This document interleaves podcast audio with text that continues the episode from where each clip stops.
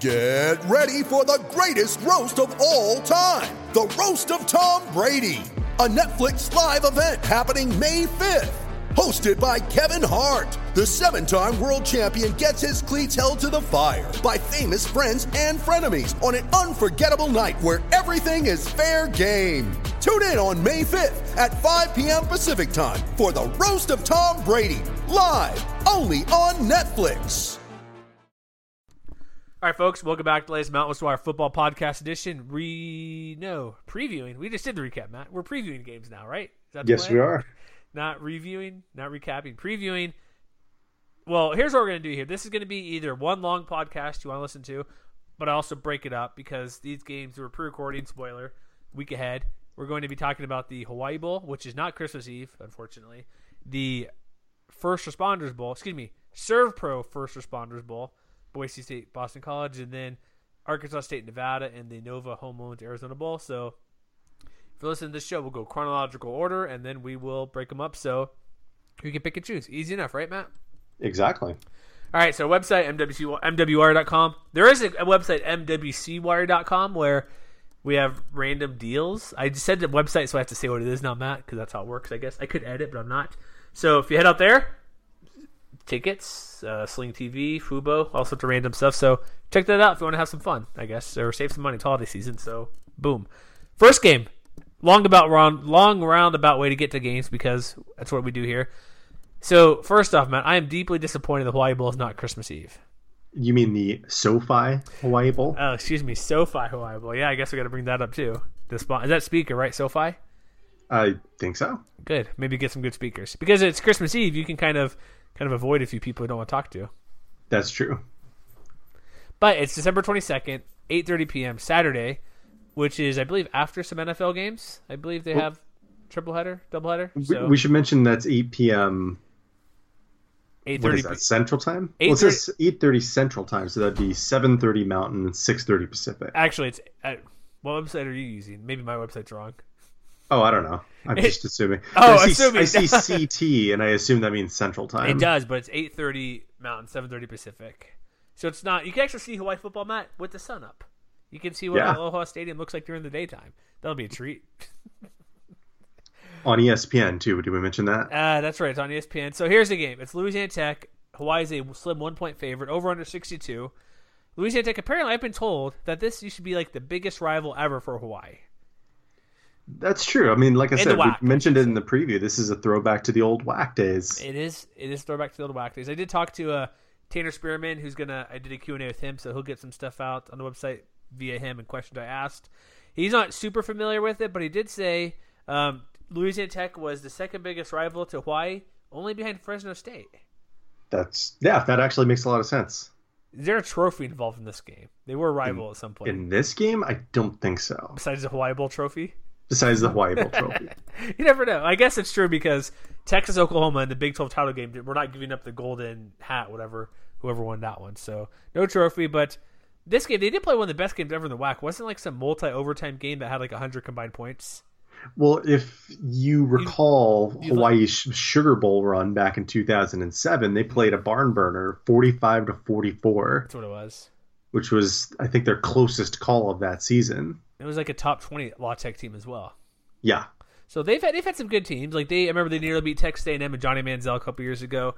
They're known for when Sonny Dykela's their coach, scoring lots of points. And this team is they're 7-5, so they're okay this year. This year, hard to say what they're known for. True, because they not scored a ton. Like they've 30 points here. 21 versus LSU. They beat North Texas by 2 points. They're sort of familiar with that if you watch Utah State game. They give up 3 points to like UTSA or Rice. They give up 13, but then they lose to Western Kentucky and Southern Miss, who are both decent teams.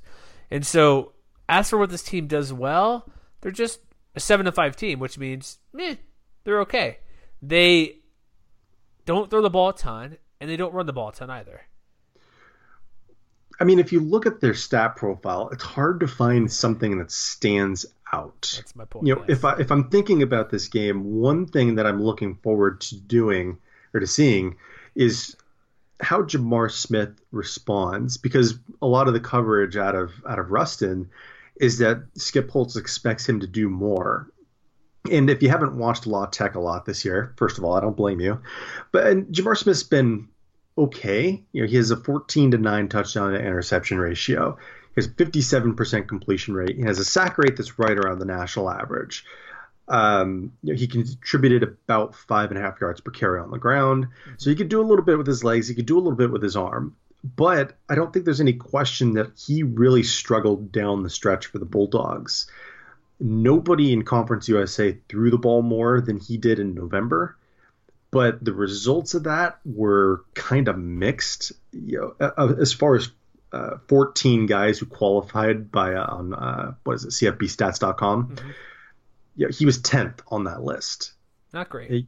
Yeah, so I mean, his completion percentage is okay, 57%, but he only had 2 touchdowns in November, and he had 3 interceptions. So he wasn't really doing as much as I think a lot of people would have hoped he would.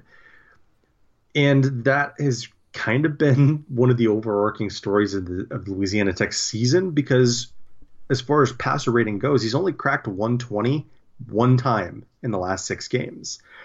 And so when I start looking at this matchup, I look at, you know, how much hay is he going to be able to make against a Hawaii defense that, let's not beat around the bush, they have had their adventures. They're bad. You can say they're bad. It's okay. You can say they're not good.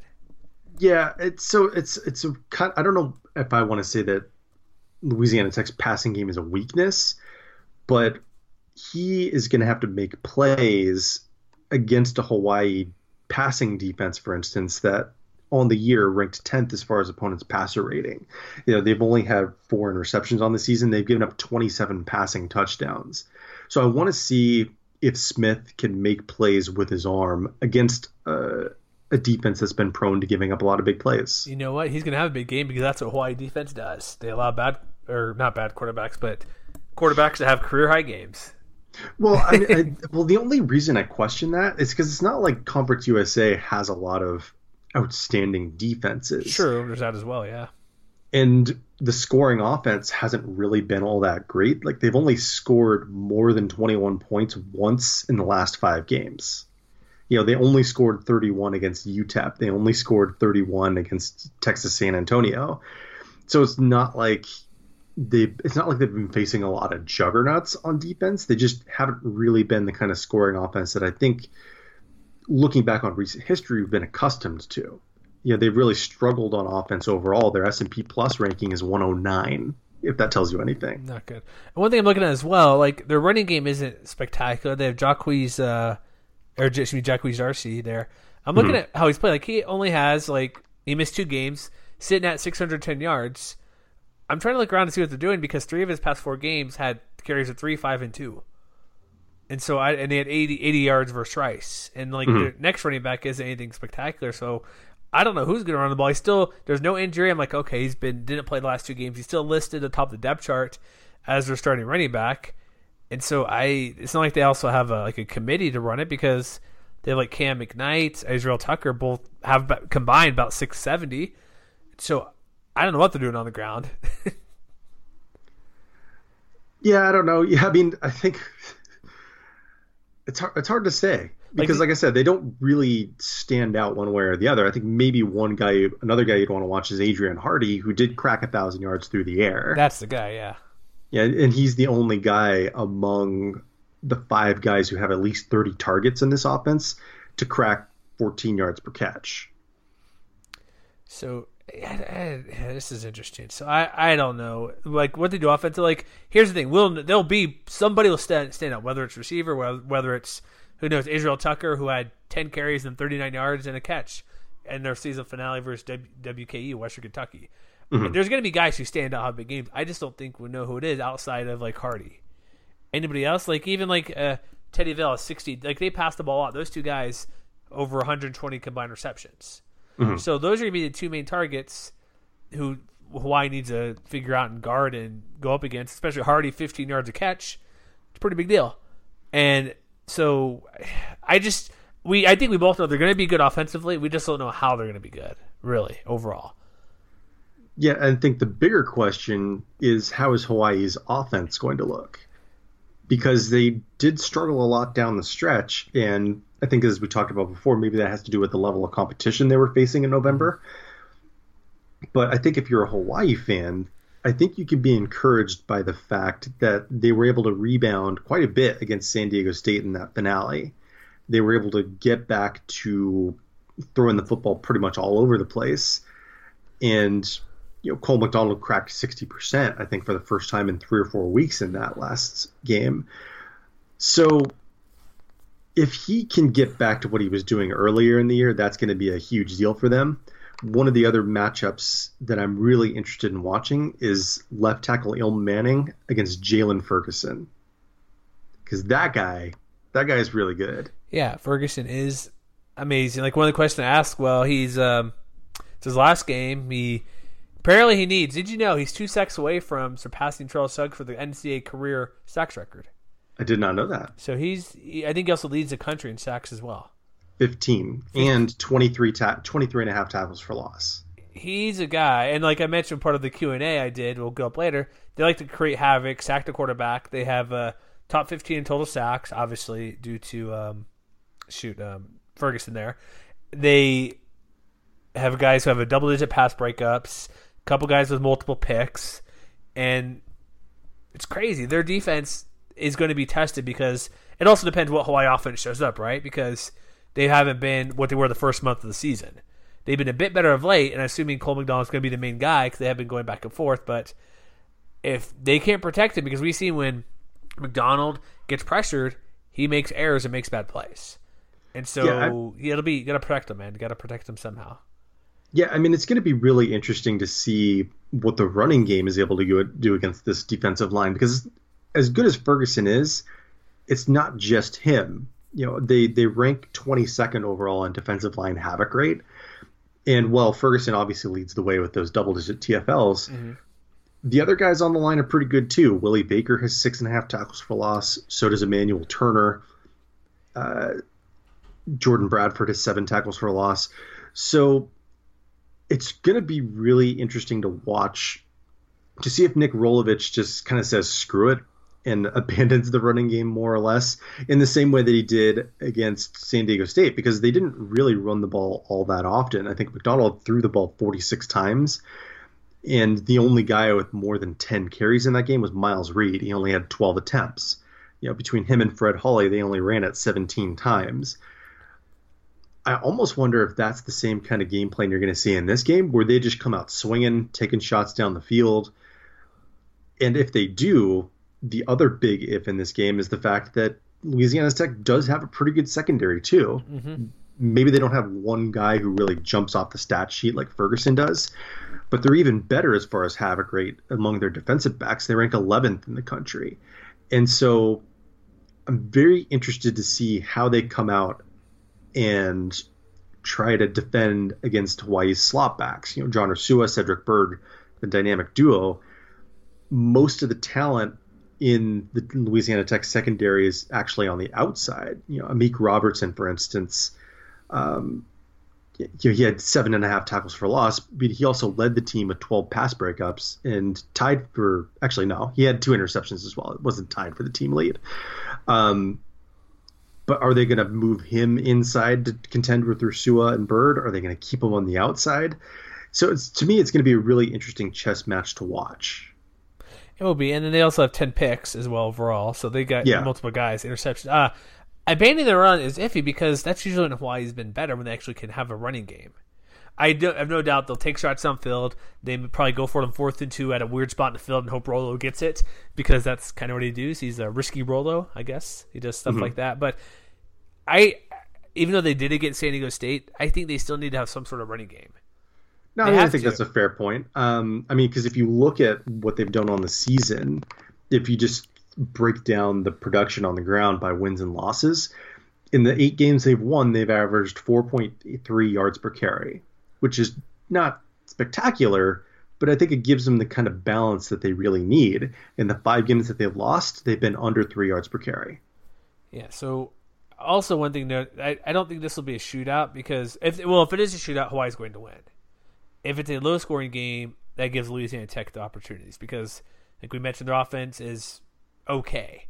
And there's no, like I said, outside of them passing to to Hardy, they don't really have, and Vell a bit, they don't really have anything consistent. Also, I guess, real quick note on Dance, I guess he has been dinged up a little bit, but that's not the only reason he hasn't been playing. He hasn't been playing great the past month. But I'm going to say if it's a lot of points, Hawaii's going to win. I just don't know if Hawaii – maybe the month off will do them great because they haven't played since Thanksgiving weekend. Maybe they're fully healthy and will do what they did versus Navy, versus Colorado State in the first month of the year and put up 50 points or 40 points. Louisiana Tech's going to win the kind of game that's a lot like the Army game. Low-scoring game? Yeah, because Hawaii only ran 45 plays in that game. Oh, jeez. If you can believe that. And Army was really able to contain the running game. You know, I forgot about this. Cole McDonald and Dayton Peruta only had 3 carries apiece, and that was a team high in that game. They were really imbalanced in that game too. And even though McDonald still ran the ball or still threw for over 300 yards, he took 3 sacks in that game as well. So I think if Louisiana Tech is looking for a blueprint to follow to try to win this game, it's going to be that. It's going to be putting pressure on McDonald, you know, using the fact that they probably will come out and throw the football a lot to their advantage. All right, so what's your score prediction here? Well, should we give S&P Plus and all that first? Of course. I'm getting this up my head myself. Go with that first. So S&P Plus has this as Louisiana Tech 31, Hawaii 29. So right on brand with the 1-point Hawaii favorite at the moment. Pretty much, yeah. So when you look at, let me go to my good old team rankings, Number Fire. They have Hawaii winning team rankings 31-3 to 30.6. Number Fire 31-6 to 29-1. Interesting. So it's a tight game. Over under 61, which makes sense because it could be, like I said, I don't know if either. I don't know if. Here's my thing: Hawaii's better odds of getting to 30 points than Louisiana Tech is. Yeah. However, they're playing the Hawaii defense, which is the X factor in doing all that. I'm hesitant because my freaking San Diego State prediction was so bad, like everybody else was in their staff. 27-0. Well, speak for yourself. I had Ohio winning that game. Fine, whatever. Good for you. I said most. I didn't say all. I said most. Okay. I'm going to take Hawaii to win like 31-27, something kind of close. I think it's going to be a real back-and-forth game. My only concern is that we've seen Hawaii struggle more often than not against good to great defenses. That's true. Like we saw them struggle to move the ball against BYU, Nevada, Fresno State, Utah State. And while, you know, I don't know if Louisiana is quite on that same level, if they're a Nevada type defense, I think that's going to make it really difficult for Hawaii to move the ball consistently. I think it's going to be close, just like all the prognosticators say. I think I'm going to go with La Tech on this one, though. Can anybody stop John Ursua? John Ursua. That's going to be really interesting to watch. I think it's going to be close, though. I'm going to say La Tech 24, Hawaii 21. I can see that too. It's going to be close. I was maybe going back. The defensive factor is the thing, but also I would say the offense for La Tech isn't outweigh the benefits of playing Hawaii defense. But to me, I see this as the kind of game where Hawaii wins the time of possession battle, wins the total offense battle, maybe runs more plays than La Tech does, but isn't able to finish consistently. Gotcha. All right, are we ready to move on to the next game? I think so. Boise State they're the ranked team, the home team, Boston College. ESPN, the Serve Pro First Responders Bowl. So is this a bowl game to honor, I think first responders get free tickets, right? I believe so, yeah. So if you're a firefighter in the area, if you are a EMT, I assume police officer, anybody who's brave enough to go to see a car crash and be the first guy to help people out, good on you, and you can go enjoy take the day off, right? It's day after Christmas. Mm-hmm. Go hang out. Go to a 12:30 kickoff at the dilapidated Cotton Bowl. There you go. Or let me rephrase that: the historic Cotton Bowl, Matt.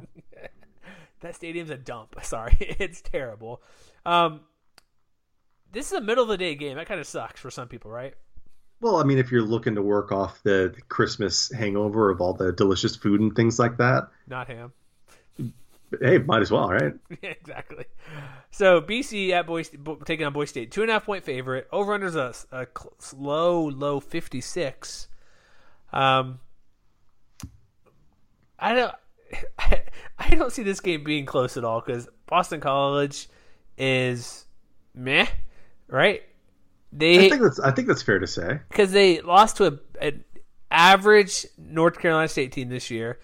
They beat Temple before Temple decided to figure out they're actually decent. They're coming off 3 straight losses, and to put on top of it, they lost to freaking Florida State, who's not good this year at all. I don't know if I agree all the way with that. I think it's more that when you look back at what they did this year, they finished 7-5, 4-4 in the ACC. Mm-hmm. Would it be fair to say they beat the teams you would expect them to beat and lost to the teams that were just better than them? For the most part. Like if you want to look at a Mountain West analog, maybe mm-hmm. they're the ACC's Wyoming. Yeah, that makes sense. That still doesn't mean I could still say they're just a blah team even by doing that. I think it's kind of an interesting matchup because they're one of those teams where the offense, like we just talked about with La Tech, is nothing to write home about. They're 95th overall as far as offensive S&P plus. But maybe if you're looking for another comparison, they're a little bit like San Diego State because the defense is pretty good. They rank 28th overall by S&P plus. They're above average as far as defensive efficiency, preventing explosive plays, preventing points per trip inside the 40, things like that. And that, I think, it's what it's going to make it a very interesting matchup for Boise, who we just saw them most recently in a very tough back-and-forth defensive-driven Mountain West title game.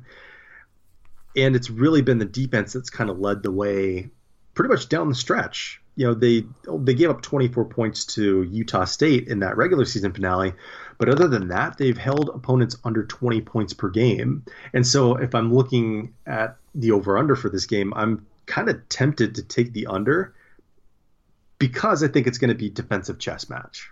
Could be that, and then you're right with San Diego State because they're running back for the Eagles, A.J. Dillon, 1,100 yards, 10 touchdowns. He runs the ball pretty well. Mm-hmm. And so it's going to be – and then – quarterback Anthony Brown, pretty good, 20 to 9 TD interception ratio.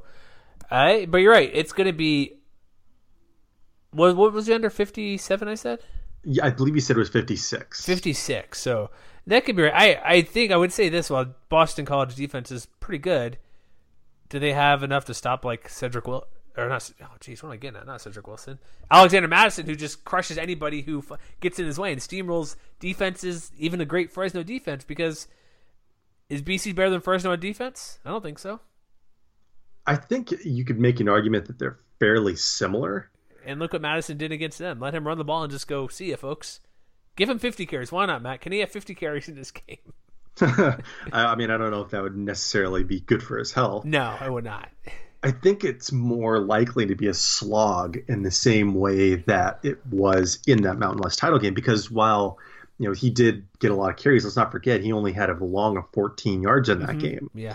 So it wouldn't surprise me to see them lean on Madison again. But Boston College's front seven does have quite a bit of productive talent up front. They don't necessarily stand out in the way that La Tech does, but they're still top 40 as far as defensive line havoc rate. I'm very interested to see what someone like Zach Allen does. Mm-hmm. 15 tackles for loss, 6.5 sacks. Him versus Ezra Cleveland is a matchup that I'm very much interested in watching. That will be, and they also got Wyatt Rain, who's up there as well at 12 TFLs, a couple of sacks mm-hmm. themselves. They have a couple of guys, actually 9 sacks. Whew, I didn't realize there's that many. Okay, 4 versus Wake Forest. Does that really count for 2 sacks? If you get 4 versus Wake Forest. Well, and Tanner Carafa also has 8.5 tackles for loss. They get to the quarterback. They get to the backfield. That's what you're telling me. They get into the backfield. So it wouldn't surprise me if Boston College – racks up a lot of TFLs, but Alexander Madison, for instance, is able to have a pretty solid opportunity rate in the same way that he did in that Mountain West title game. I think they may bottle him up for 1 or 2 yard loss, but he may also get 5 or 6 yards on the next play. And I think that whichever team gets the upper hand up front is probably going to dictate how the team goes, or how that game goes, rather. Sure, and also I think this could be where good old play action could come into play. Maybe. Because if they're getting TFLs back there, get the obviously play action, fake the handoff, draw the guys in for seconds. That could be something. And also, don't forget, this is Brett Rippon's final game for Boise State. That's true. And he's been a 4-year starter. The Montel Cozart saga is still haunting some people, me, because it was stupid. But this will be his final game, and he wants to go on top. He wants to win. They also lost the title game because they're playing a P5 school, but you probably figured rather be in Vegas. This bowl game, they're in town now, so they're in Dallas for Christmas, which is kind of crappy. Where you're, not that you're in Dallas, but you're over Christmas break or the actual holiday down there and not at home and having fun doing what you're doing, but Boston College, you said they beat who they beat, but who they beat still wasn't very good teams, right? Like, you're beating up on UMass, you're beating up on Wake Forest, Temple, Louisville's a mess, Miami's terrible, Vautech's okay. They only beat, if I'm correct on here, they beat, what, 2 bowl teams? Is that it? Maybe 3? Let's see. Wake Forest is a bowl team, right? Wake Forest. Temple. And Miami. Miami made a bowl team? And I thought so. Oh, I'm double checking on that. And Virginia Tech, so I think that's 4. Okay, never mind. My apologies. I thought it wasn't that many, so never mind. But they're all like 7-5 teams. I'll still go back and say, because Vautech had to beat the makeup game to get to 6 wins. So, But again, like, who they beat, like, yeah, they're beating who they beat, but again, who they beat was not very good either. Like, they get blown out versus Syracuse, they get blown out versus Clemson, and so, and this when you compare them to Boise State to who they play on their schedule. Like, was Syracuse the most comparable team, just kind of maybe talent overall? I mean, I think up until that finale against Syracuse, you could make a case that they've been pretty tough against the pass. Mm-hmm. Because there was actually only one game this year where they didn't have an interception, and that was when they lost to Purdue and they gave up 3 touchdowns. Other than that, you know, their opponent's passer rating is only 117.88, which is pretty good, all things considered. You know, they held both Louisville, who admittedly is not very good, and Miami, who had quarterback issues of their own, held both of those teams under 50%. They held Florida State, DeAndre Francois, under 50% completion rate as well. So it's not like they don't have the talent to be able to slow down Sean Monster and A.J. Richardson and company. I'm very interested to see how they move people around in their defensive backfield, because you know, the guy who really jumped off the stat sheet is, who am I looking at right now? Tajamir Torres, you know, senior cornerback, 3 interceptions, 11 pass breakups, but he's not even a starter on the 2 deep. So I think it's more likely he's going to be challenging whoever's on the inside playing the slot for, you know, Boise State in this game. So he's going to, you know, are they going to keep him inside? Are they going to move him outside and switch him with Brandon Sebastian or Hamp Cheevers? They've got playmakers back there. Hamp Cheevers, by the way, do you realize he has 7 interceptions? Yeah, I was about to mention that. Leads the nation in interceptions with a touchdown as well. So this could very easily be the kind of game where Madison, give it to him all night.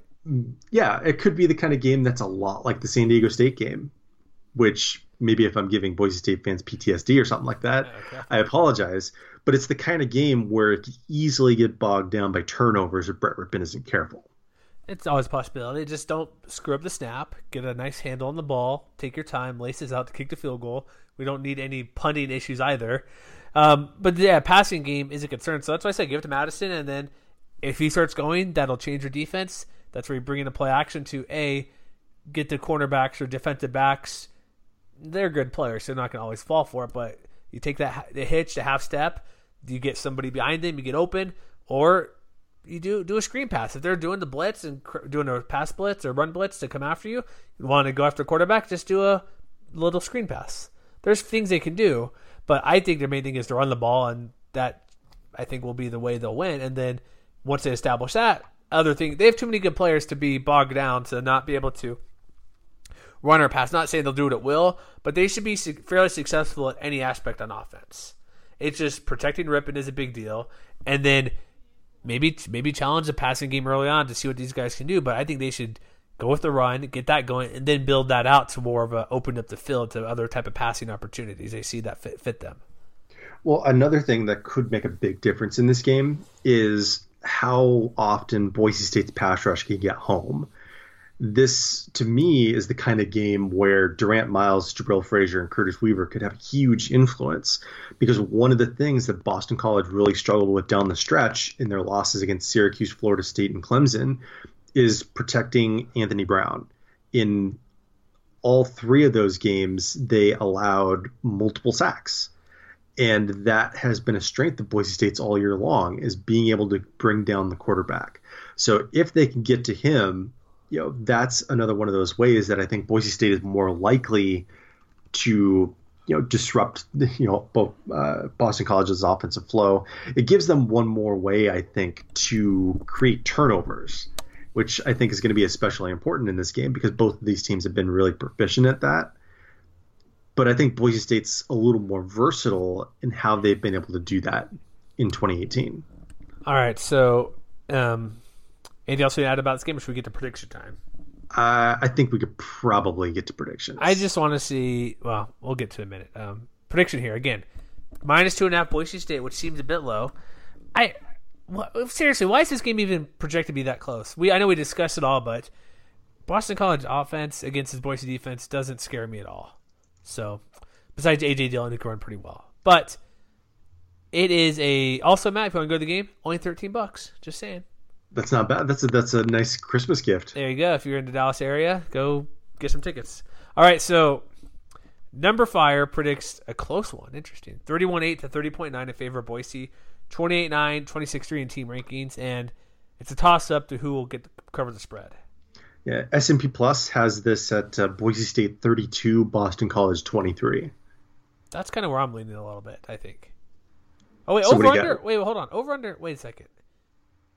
Did I say 55 or 60? You said 56. Okay, no, sorry. I go to there's a new page where it kind of breaks down like a little script. If you see what I do for our kind of projections or picks, mm-hmm. There's a little area that it's a different page. I'm like, I thought for some reason it was 60. No, it's 55.5, which is low. But I think it'll be somewhat close. I'm not saying Boston College is a rollover opponent, because they're not, but I also don't think they just don't impress me. They just do enough good things on defense. They have some good playmakers in secondary. They run the ball. I think it'll be like, I'll go 28-20 Boise State. If you like defense, this is the game for you. So Daniel and Fresno is probably understanding why I'm not liking this game too much. But I think there'll be defensive plays, but I'd say 28-20 still fine. That's still some defense, right? I think it's going to be a little bit lower than that. I do like Boise State's offensive potential, because it could very well be the kind of thing where all they need is one big play. And if I'm going to bet on one team or the other coming up with that one big play, I'm definitely betting on Boise State. Tyler Horton, pick six. Let's call it now. So I'm going to go Boise State 17, ooh, Boston College 10. You're not going to work off that Christmas Day stuff with the 17-10 game. Or 17-10? 17-10. Sorry, 17-10. That's not going to work anything off. That's okay, though. There's multiple games that day, I think, so you should be fine, right? I think so, yeah. You can follow that up with the lovely Minnesota, Georgia Tech, Quick Lane Bowl, or the nightcap, Cal versus TCU in the Cheez-It Bowl. Get a bowl full of Cheez-Its, which are a superior snack, and go at it.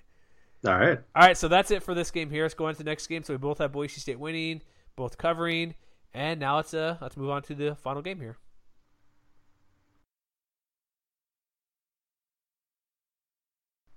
The final bowl game of bowl season is Arkansas State versus Nevada.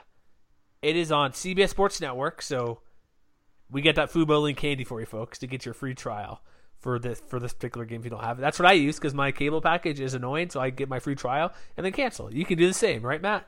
Mm-hmm. All right, so it is what time zone is Arizona on at the moment? Do you know? They change. Let's just put it this way. According to College Press Box, it's saying 11:15 a.m. Mountain Time.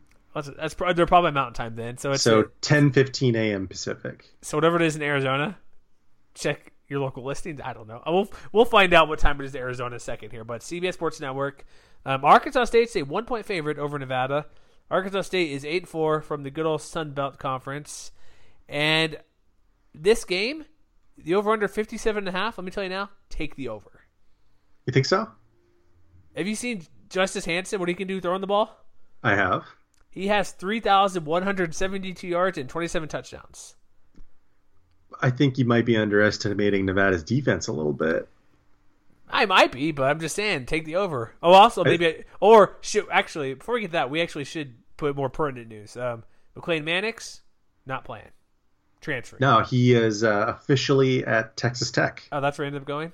Oh, I saw that the other day. I don't know why I missed He went home to go be closer to his mom. That's right. Okay, and we talked about that, so that's the perfect place for him. And then also... And Nephi Sewell at BYU.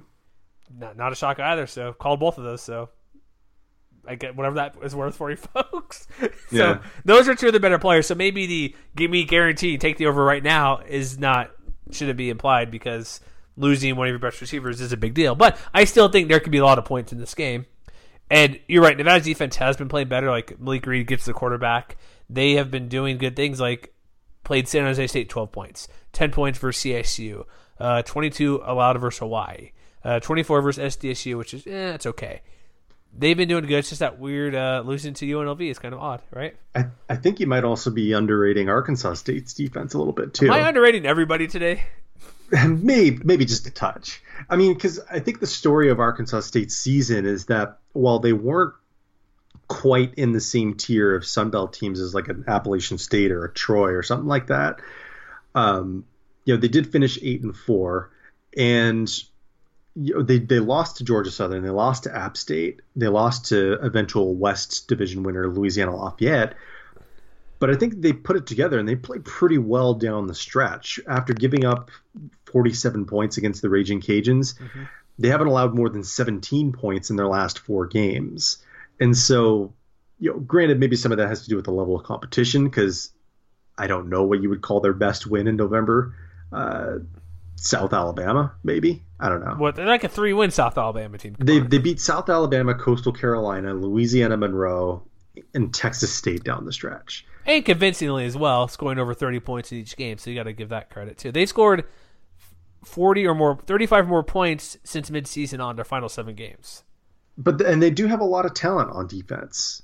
Yeah, I think like La Tech, like Boston College that we've talked about, defensive line havoc rate for Arkansas State, they rank 3rd in the country.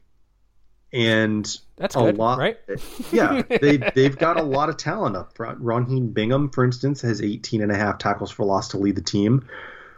But it's not just him.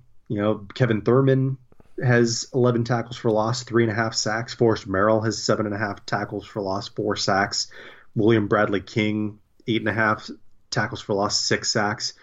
They've got a lot of playmakers up front, so it's just as likely as the offense. It's just as likely that the offenses are able to dictate how this game goes as it is for the defenses to dictate how it goes. All right, I say Justice Hanson's going to be great over his final 4 during the 4-game winning streak to close regular season. I know we mentioned the competition not great, 77 completion percentage rate, 1,100 yards, and 12 touchdowns to no interceptions. So. I know the teams aren't great, but that's a pretty good stretch. That's about almost 300 yards per game. And I think you could say something roughly similar to Ty Ganji, too, because on a per-game basis, the only person in the conference to throw more down the stretch in November was Cole McDonald. He in 3 games, he averaged about 37 attempts per game, and he did have a passer rating of 155. 7 touchdowns, maybe the 4 interceptions don't help.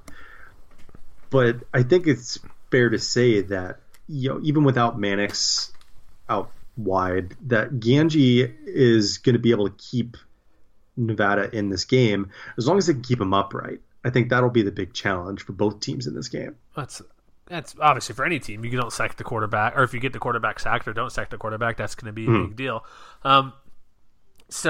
Did you know this? A couple of fun stats I'm kind of going over the game. 8 straight winning seasons for Arkansas State. Which, so they're not a team that's come out of nowhere. And they've been good. They played Utah State. Didn't they beat UNLV this year as well? Yes. UNLV, they've played Boise in the past. Remember, they were a team in Sunbelt that won 5 straight conference titles with 5 different head coaches, including Brian Harsin, who was a head coach for a year there. So, but they're not very good at bowl games because they are playing better competition. So, what I'm actually in Nevada, who's going to take over for McLean Mannix? Who's going to be that top receiver on their team, or take his spot for what he's doing? That is something they need to kind of find out, which they've known for a while. He wasn't going to be around for transferring, but he's still going to find somebody, right, to catch the ball, to do what he can do, because he was their lead receiver, 7 touchdowns, 50 catches. I mean, I think that's true to an extent. Yardage-wise, I guess, because Caleb Folsom had 69. So I just think it's more likely that, you know, someone like Caleb Folsom, who, mm-hmm. if I remember correctly, last I checked, he wasn't listed in the starting lineup. He's probably going to step up into that position, and it's not like he wasn't seeing a lot of work all season long too. Like Mannix and Fossum actually had the same number of targets, and Fossum ended up with a better catch rate, more catches. So even though he wasn't quite the big play receiver that Mannix was, yeah, he still played a factor in how successful the offense was, but it's going to be that big play guy that I think is going to make the difference. If I'm looking to one guy to replicate that, it's going to be Elijah Cooks. Mm-hmm. He's 6 touchdowns within a yard of the per catch, not catch rate, but average at 16. I just think you're right. It'll be him, but it's not going to change too much because they have enough guys. It's not going to be, because it's not like, say, the Arizona State situation where Harry's the only guy. They have multiple guys who catch the ball. So yeah, losing Mannix is fine, but they have a guy, like you mentioned, with Cooks, who can step up and maybe only gets 4 catches for 60 yards. That's going to be huge. Mm-hmm. It could be something like that. So they're not dedicated to having one main receiver. They have, really, even if Mannix were playing, 4 legit targets, 4 legit really good receivers who are going to catch the ball and do quite well when they do get the ball, and they can score touchdowns because all these guys have scored more than one touchdown. I guess what's his name, Dobbs, or not Dobbs, but Folsom has just the one. But if you look at, like you mentioned with Cooks, 6 touchdowns, 22 catches, 6 touchdowns. So they're going to be fine. It's just who's going to be, not to take his place, but there's what I'm saying. There's enough guys that it's not going to be a huge issue with him being gone because they have multiple playmakers who can catch the ball. And then, hey, maybe they'll give it to Tua for 15, a few more carries, or maybe he'd give him an extra reception or a target in the backfield. I mean, I don't see why not. And yeah, so why not? Go for it. Do it. Although it's really interesting because while the Arkansas State DBs also rank in the top 20 as far as havoc rate is concerned, mm-hmm. a lot of that doesn't necessarily have to do with pass breakups. Like nobody on the Red Wolves has more than 7 pass breakups on the year, and that's Jerry Jacobs at cornerback. You know, if he's locking down one of the outside receivers, this could be another instance where whoever's on the inside for Nevada could make a huge difference. Because I think a lot of the havoc rate, which not only encompasses passes defended, it encompasses forced fumbles, and I think in this case, especially tackles for loss. So, I mean, you mentioned Tawa as someone who could come in and make a difference.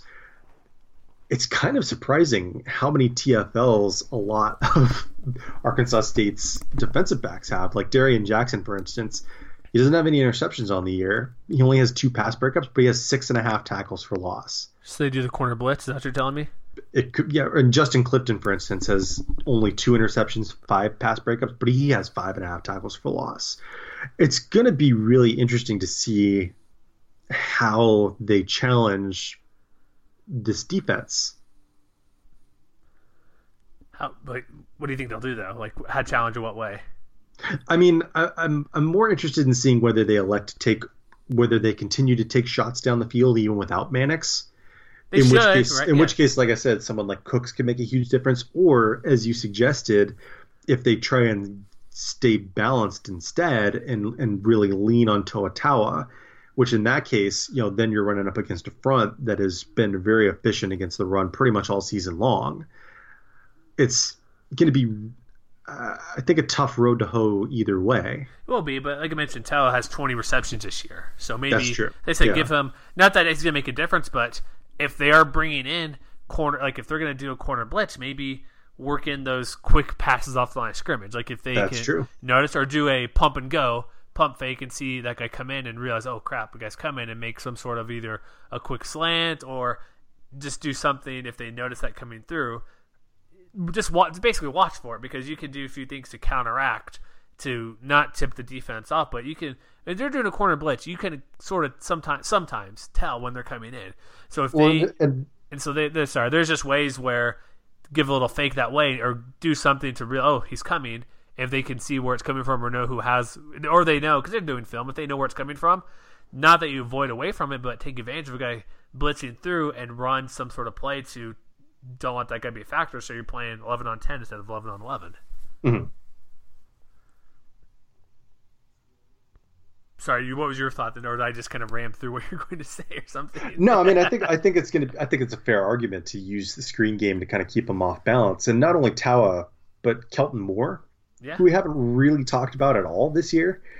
He also has 20 catches out of the backfield, and so maybe that's the kind of thing where if both of those guys, you know, can keep Arkansas State off balance on defense, they can use that aggressiveness against them to be able to set themselves up to take shots down the field. It's true. So well, let's get to our score prediction here, because we've gone through a decent 10 or so minutes. That's fine for these games here. We're doing individual podcasts, or you get a full long one for this. So this is going to be, like, I think it's going to be a pretty good bowl game. There's a reason it's a 1-point line in favor of Arkansas State. It's a game where, like, oh, you're playing Sun Belt, but Arkansas State, like you mentioned, they're pretty good. They've winning seasons. They're accustomed to winning conference titles. Also, did you know this game is more expensive to get in than the BC game? It's $36. I did not know that. And also, did we mention it's at Arizona Stadium, Tucson, where they have dorm rooms inside the stadium there?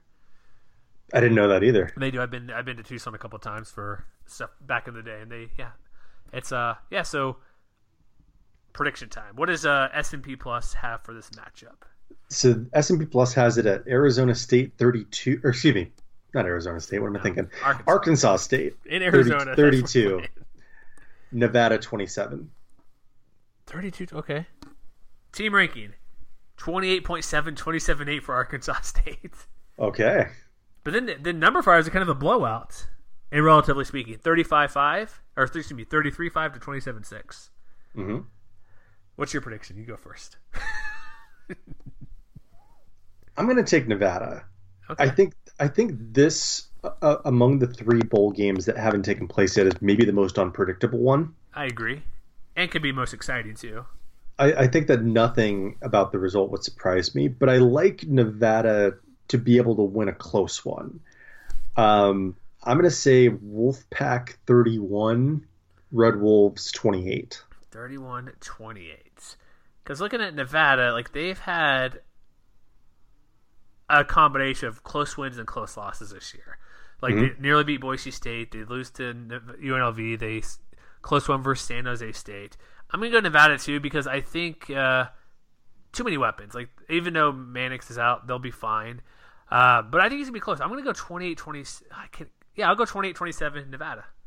All right, a real squeaker, 1 point, and that'll get me the cover, I guess, too, because it's 1 point for the Red Wolves.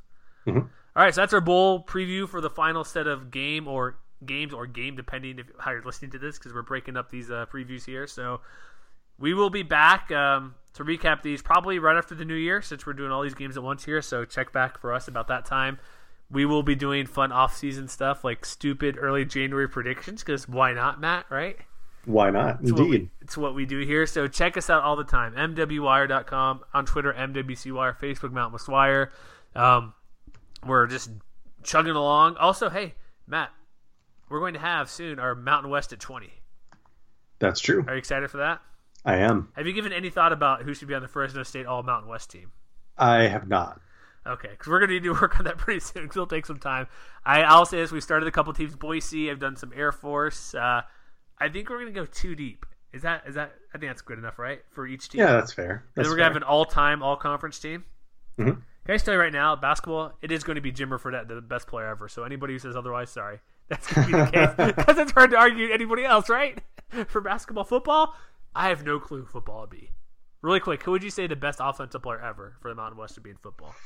Oh, man, that's tough. We don't have to answer now. I just threw it out there because of this stuff. Okay, well, that's a question I'm going to have to think about at some point. I'll tell you one player who could be in the mix. Donald Pumphrey, back-to-back Offensive Player of the Year. I think the only one to do it in conference history. I had to double-check, but I know he won it twice. Mm-hmm. So that's a good place to start, I guess. But that's our show for today. We'll get to that. That'll last from January to like maybe June, we're thinking, folks. So that'll be a long, fun time of all sorts of randomness and complaining and trophy bragging and whatever else we can come up with, right? Mm-hmm. All right, so that's it for this one. Again, iTunes, Stitcher, Apple Podcasts. Give us a review if you want. Prefer at least 4 stars. Can we just lower the minimum, Matt, to say at least 4 stars? Yeah, let's do that. We don't need five, but four would be great. So if you do that, cool. Tell a friend. That'd be even better. So we'll see you, I guess, Happy New Year, Merry Christmas, Happy Holidays, and we'll see you next time, folks.